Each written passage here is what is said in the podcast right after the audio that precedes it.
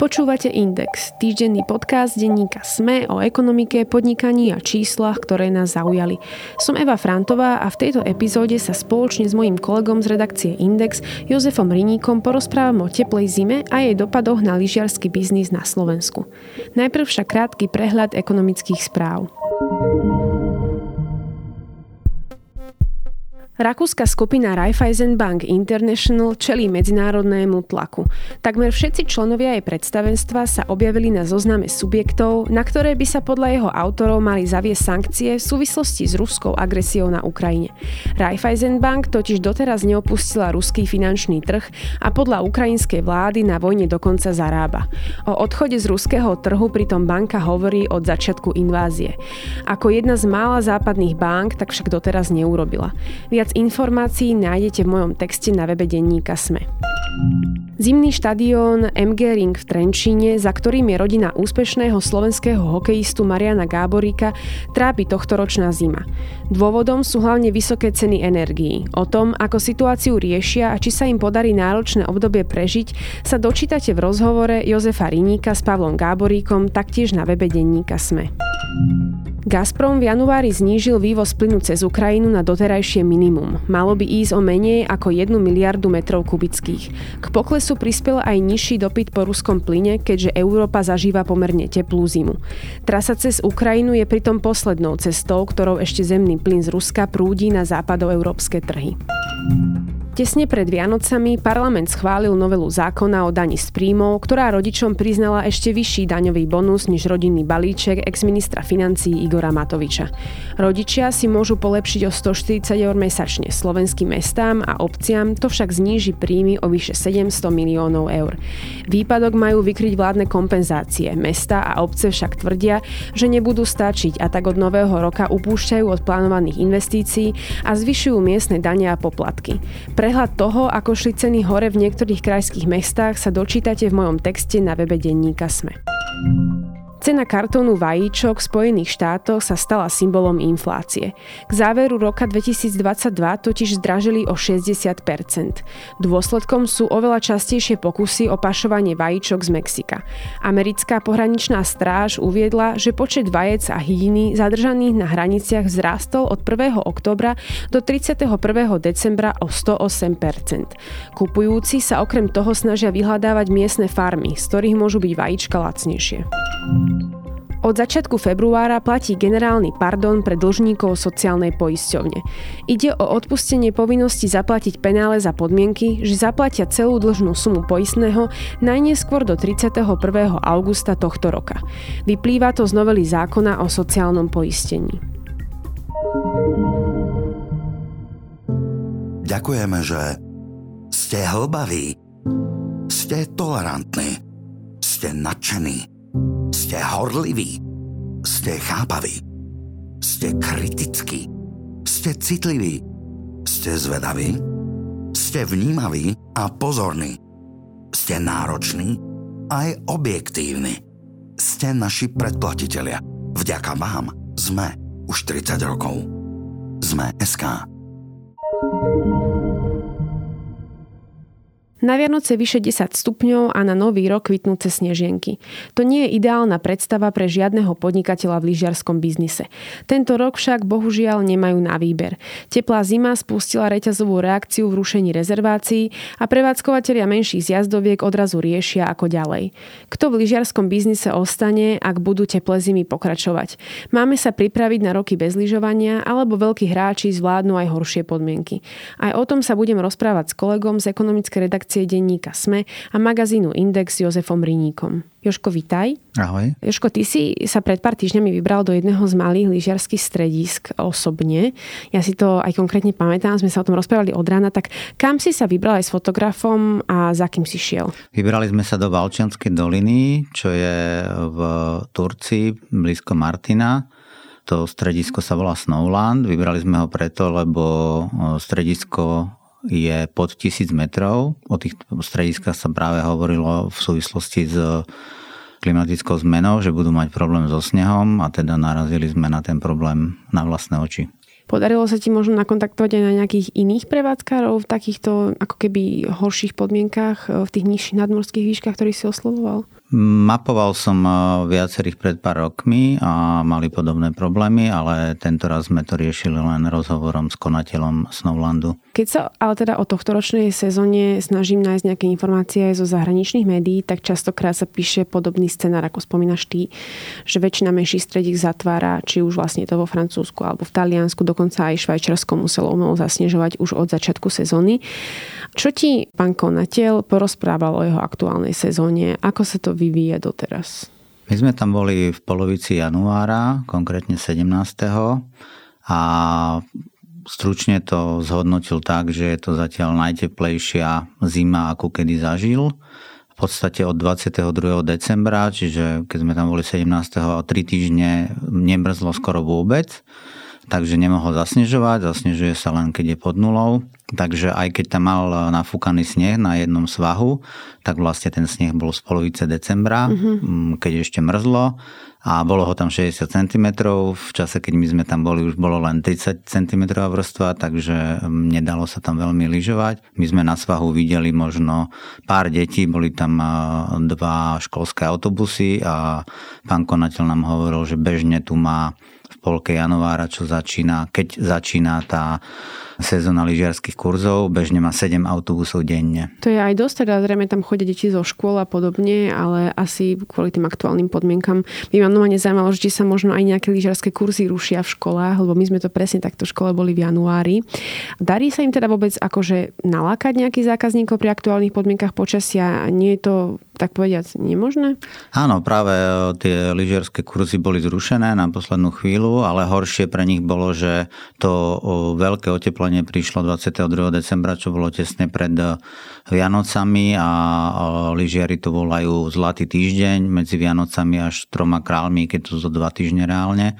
Vtedy sú veľké tržby, niektorí hovoria, že až tretinu z celej zimnej mm-hmm. sezóny tvoria tieto dva týždne, takže on, jemu v podstate vypadli tie, ten zlatý týždeň.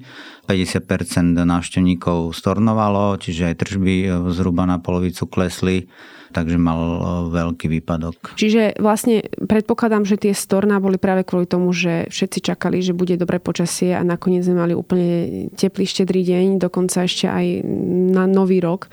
V podstate boli teploty stále okolo nejakých 8 až 10 stupňov. Vedia v takejto situácii ale možno odhadnúť, ako sa bude sezóna vyvíjať ďalej, prípadne aké a či vôbec budú mať zisky, lebo ja si pamätám z toho tvojho textu, že pán konateľ spomínal že čaká nejaké ochladenie najbližšie 3 týždne a vidíme teda, že už žijeme tie 3 týždne a to ochladenie bolo naozaj krátkodobé. Dokonca aj v tých takých vyšších horských oblastiach sa stále pohybujeme len okolo nejakých minus 6, ani v noci to nejde pod minus 10, tak dokážu si možno nejako odhadnúť, čo bude ďalej, aké budú mať tržby? Áno, on sa nádejal, teda, že metrologovia predpovedali e, studený front, ktorý mal prísť a teda cez víkend potom ako som odišiel prišlo veľké sneženie, ale viacerí metrologovia aj v minulosti vysvetľovali, že sneh neznamená, že je zima, sneží väčšinou okolo nuly, takže zima veľká neprišla, síce v noci mrzlo, a ak teda príde, aj ten bankonateľ sa nádejal, že môžu, keď príde dobrá zima, že potiahnu až do konca marca a vykompenzujú si tie straty cez ten zlatý týždeň, ale metrológovia hovoria, že ak teda príde ochladenie, tak bude veľmi e, rozkolísané, že proste pár dní zima, potom zasa príde veľké ochla- e, oteplenie a všetko sa roztopí a takto sa nedá veľmi plánovať sezóna a nedá sa predpovedať teda stále tržby. Je aj bežné, že bývajú lyžiarske strediska otvorené ešte v marci, alebo takto asi áno, kvôli jarným prázdninám? Tie vyššie, napríklad Skalka pri Krevnici, oni bežne končili v dobrých rokoch. Volalo sa to, že veľkonočné vajce, tam proste sa lyžovalo na veľkú noc, čo bežne býva na konci marca až v apríli a tým sa uzatvárala sezóna. Takže Jedna teda vec je nižší záujem zo strany zákazníkov a s tým spojené teda nižšie tržby, ale druhou je rast na strane nákladov a teda tomu sa nevyhnú všetky takéto otvorené strediska. Hovorím o inflácii, ale teda hlavne vyšších cenách energií, ktoré sú zrejme strašiakom aj v prípade Snowlandu, ak teda správne predpokladám. Áno, pán konateľ nám vyčíslil veľmi presne, ako mu stúpli účty už za december podstate o elektrínu, ktorú vlastne používajú aj na zasnežovanie. To ma aj napríklad zaujíma, ešte kým prejdeme k tým mm-hmm. cenám, že či oni neuvažovali aj o tom, že zatvoria práve kvôli tomuto, že mm-hmm. v mhm. podstate budú musieť veľa zasnežovať a práve budú míňať na tých energiách. Mm-hmm. Nie, nie, takto neuvažovali. Dúfali, že teda tá návštevnosť to vykompenzuje, ale tá sa prepadla o mm-hmm. polovicu. Správame si teda také porovnanie s minulým rokom. Predpokladám, že ide o podnikateľov s väčším objemom spotreby pri elektrine ako je 30 MW hodín. To znamená, že nejde o malých podnikateľov, ktorí zastropuje úrad pre reguláciu sieťových odvetví. Do akej miery im vstúpli ceny, ak to porovnáme s minulým rokom? Vieme to tak povedať?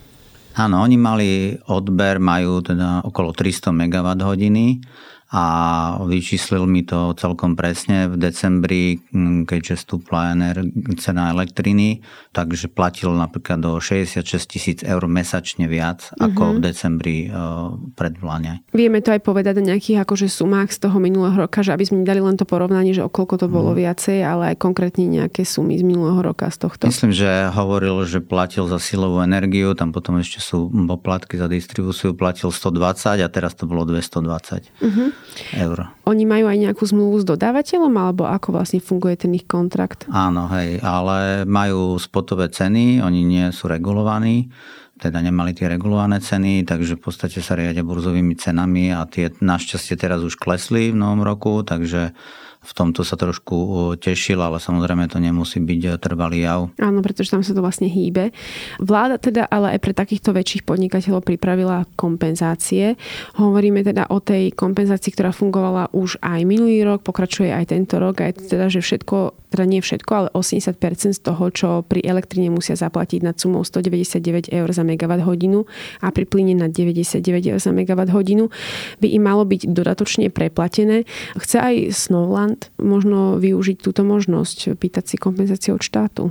Myslím, že áno, ak platia 220, čiže to je nad 199, ale nepokrie to určite ich zvýšené náklady na, jednak na energie, ale sú tam aj iné, iné náklady na mzdy a do akej miery sa ale teda tieto zvýšené náklady pretavujú do cien či už skipasov alebo po prípade nejakých iných služieb, ktoré v rámci strediska poskytujú? Otvorene pán konateľ povedal, že zvyšovali ceny, ale skipasy napríklad z 30 eur celodenný lístok mm-hmm. na 35, čiže celé tie náklady nemohli pretaviť do cien, lebo by asi nikto za 50 alebo 100 eurový skipas nešiel Tam. do malého mhm. strediska lyžovať.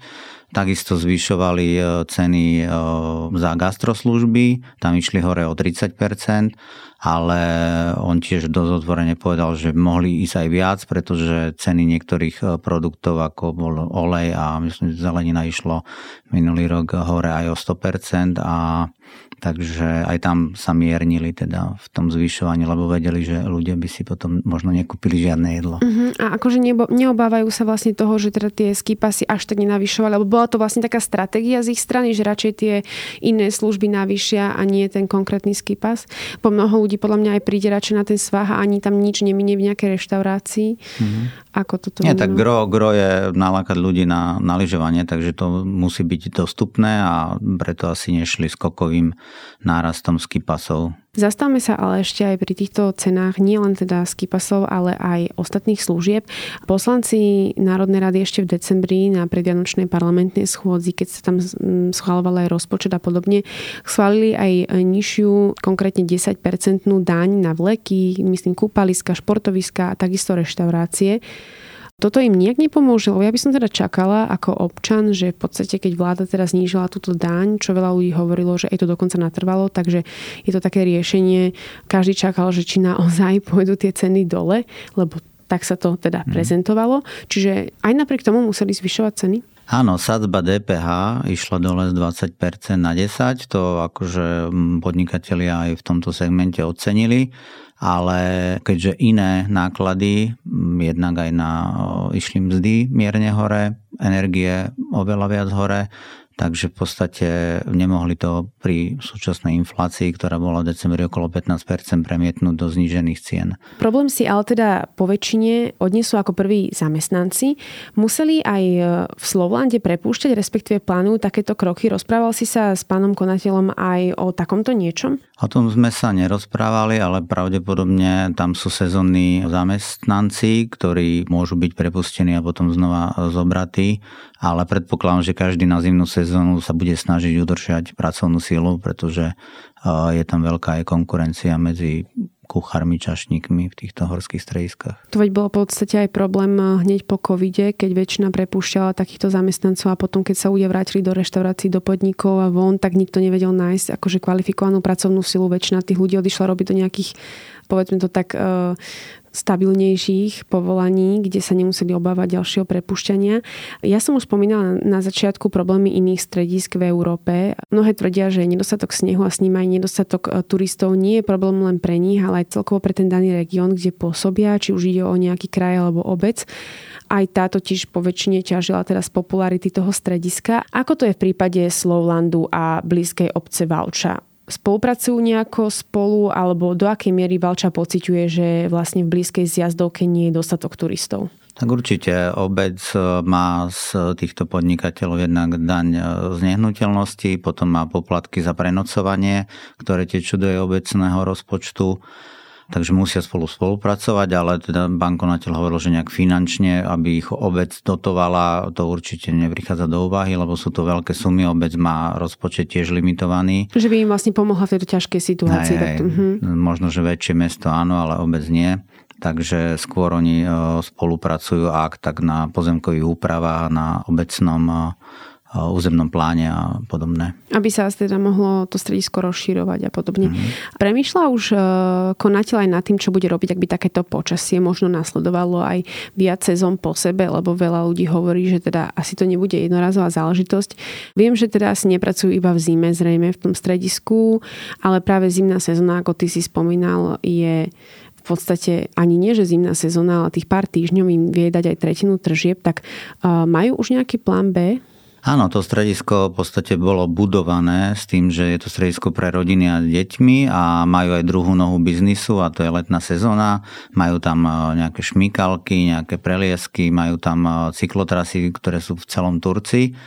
Takže spoliehajú sa aj na leto a hovoril, že teda keď odhliadneme od korony, tak minulé leto už bolo veľmi dobré ale tá zima je aj tak silnejšia, lebo proste tie vleky ťahajú dosť veľa príjmov. Takže áno, to leto je veľmi dobré a celoročná prevádzka zachráni niektoré tie nižšie položené strediska určite. Mm, čiže oni asi ani neuvažujú nad nejakým zatváraním, možno, že by iba teda, pokiaľ teda tá letná sezóna bude stále dobrá a budú z nej profitovať, tak ostanú pri tom mm-hmm. biznise. A majú za sebou e, majiteľov, ktorí aj v čase korony potiahli z rezervu to stredisko, ale bežné dedinské strediska, kde je len jeden vlek a patrí miestnemu podnikateľovi alebo priamo dedine, tak e, tie také vymoženosti nemajú. A keď nemajú ani zasnežovanie, tak to je úplne... Mm-hmm ja mám pocit, že ty si sa s ním rozprával aj práve o tom nejakom odkupovaní týchto malých stredisk nejakými väčšími hráčmi.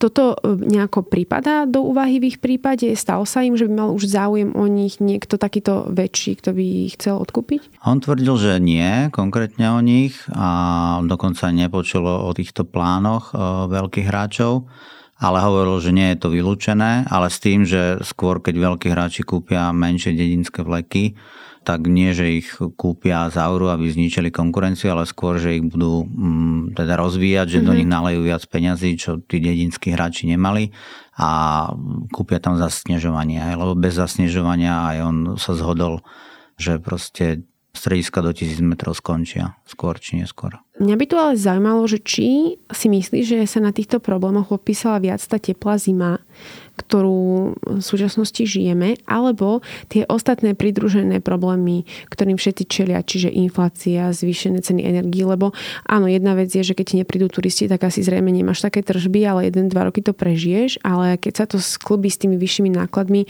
čo je asi horšie? On tvrdil, že ľudia sú hladní po lyžovaní a po športe, po tých eh, dvoch rokoch, čo boli viac menej zatvárané a otvárané strediska, takže on očakal, že táto sezóna zimná bude silná, takže v šetrení by to nevidel, ale skôr teda, že teraz im neprijalo šťastie a počasie a, a vlastne mesiac zo sezóny im odišiel. Ja už som na začiatku hovorila, že naši kolegovia z východu písali niekoľko textov o problémoch, ktoré teplá sezóna spôsobuje po celom Slovensku.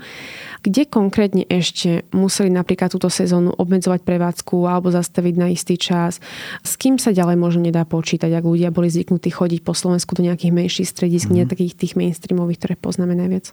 Písala to kolegyňa konkrétne z východného Slovenska, severovýchodného lebo tam boli menšie dedinské vleky, Renčišov myslím, Drienica, Chlmec, niektoré z nich, napríklad Chlmec, tam som aj ja chodil ako decko a tak zavreli pred niekoľkými rokmi, presne z tých dôvodov, že nemali na to, aby investovali do zasnežovania a ostatné teda buď prežívajú a uvidíme, či prežijú. Ty v texte spomínaš aj nedávnu štúdiu Inštitútu environmentálnej politiky o tom, že do konca tohto storočia sa práve kvôli tým zlým klimatickým podmienkám bude dať lyžovať len v strediskách na 1700 metrov nad morom a tie strediska pod 1000 metrov nebudú mať vôbec dostatok snehu. V tej štúdii sa spomína aj, že v roku 2100 sa bude dať e, lyžovať iba v Jasnej, Vysokých Tatrách, na Martinských holiach a Boravskom stredisku Rohače Spalená. Tak e, čo si ty osobne myslíš o tejto prognoze? Je to nejaký taký naplniteľný scenár? Tak e, koniec storočia je ešte viac ako 70 rokov, takže také prognozy myslím, že si netrúfajú ani meteorológovia robiť, ale ten trend je jasný. Oteplovať sa bude, či už o 1, 2 alebo neviem koľko stupňov, tým pádom strediska pod 1000 metrov, to viacerí hovorili, že naozaj skončia a vysokohorské strediska prežijú, či už to bude 1500, 1700, to už je otázne, ale je to presne tak, že zostanú v tomto biznise veľkí hráči ako TMR alebo ďalší, ktorí vedia naliať do strediska, do infraštruktúry veľa peňazí, milióny eur a do zasnežovania a takisto aj do letnej sezóny, aby tam bolo čo robiť. Oni majú asi ale aj tú výhodu, že sú vyššie položení. Mňa celkom aj zaujíma ako lajka vôbec dôvody tej výstavby tých stredisk takých nižších poloh, ale asi to súvisí s tým, že kedy si toho snehu bolo dostatok na to, aby aj oni fungovali. Áno, áno. Už nové investície, myslím, že pod tisíc metrov sa nerobia. Tie, čo sú, to sú väčšinou presne tie dedinské vleky ešte za socializmu, ktoré dožívajú v podstate. No. A ešte na záver, Joško, čo si ty osobne myslíš, o čo Slovensko možno prichádza tým, že práve takéto menšie zjazdovky, kde je možno aj menej ľudí, sú tam také jednoduchšie podmienky, o čo Slovensko prichádza, keď takéto miesta vlastne musia zatvoriť alebo sú čas sezóny mimo prevádzku práve kvôli tým zlým podmienkam? Hlavne regióny prichádzajú o budúcich lyžiarov, pretože viaceré rodiny s deťmi nemajú na to, aby išli do vysokých alebo nízkych tatier a zaplatili stovky eur za skipasy a je s ubytovaním, sú to drahé záležitosti a na dedinskom vleku v podstate sa mohli lyžovať za nejakých 20 eur celodenne Viem to na vlastnej osobnej skúsenosti, len teraz cez víkend som bol lyžovať po troch rokoch a za deň v stredisku Krahule pod Skalkou som vlastne zaplatil za požičanie lyží, za skipas len poldenný a za obed 70 eur. Toľko redaktor ekonomickej redakcie denníka SME a magazínu Index e, Jozef Rínik. Ďakujem. Ďakujem. Joškov rozhovor s konateľom lyžerského strediska Snowland Erikom Traškým nájdete na webe denníka SME, rovnako ako aj texty kolegov z Korzára a My Liptov a link na Joškov rozhovor vložím aj do popisu tejto epizódy.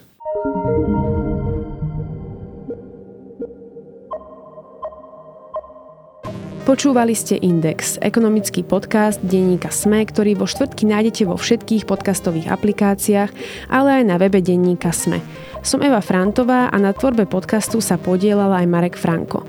Ak by ste mi chceli poslať vaše námety alebo pripomienky, respektíve ste v podcaste našli chybu či nezrovnalosť, pokojne sa mi ozvite na podcast index zavinačsme.sk. To je odo mňa všetko, počujeme sa opäť vo štvrtok. Ďakujeme, že ste hlbaví, ste tolerantní, ste nadšení, ste horliví, ste chápaví, ste kritickí, ste citliví. Ste zvedaví. Ste vnímaví a pozorní. Ste nároční aj objektívni. Ste naši predplatitelia. Vďaka vám sme už 30 rokov. Sme SK.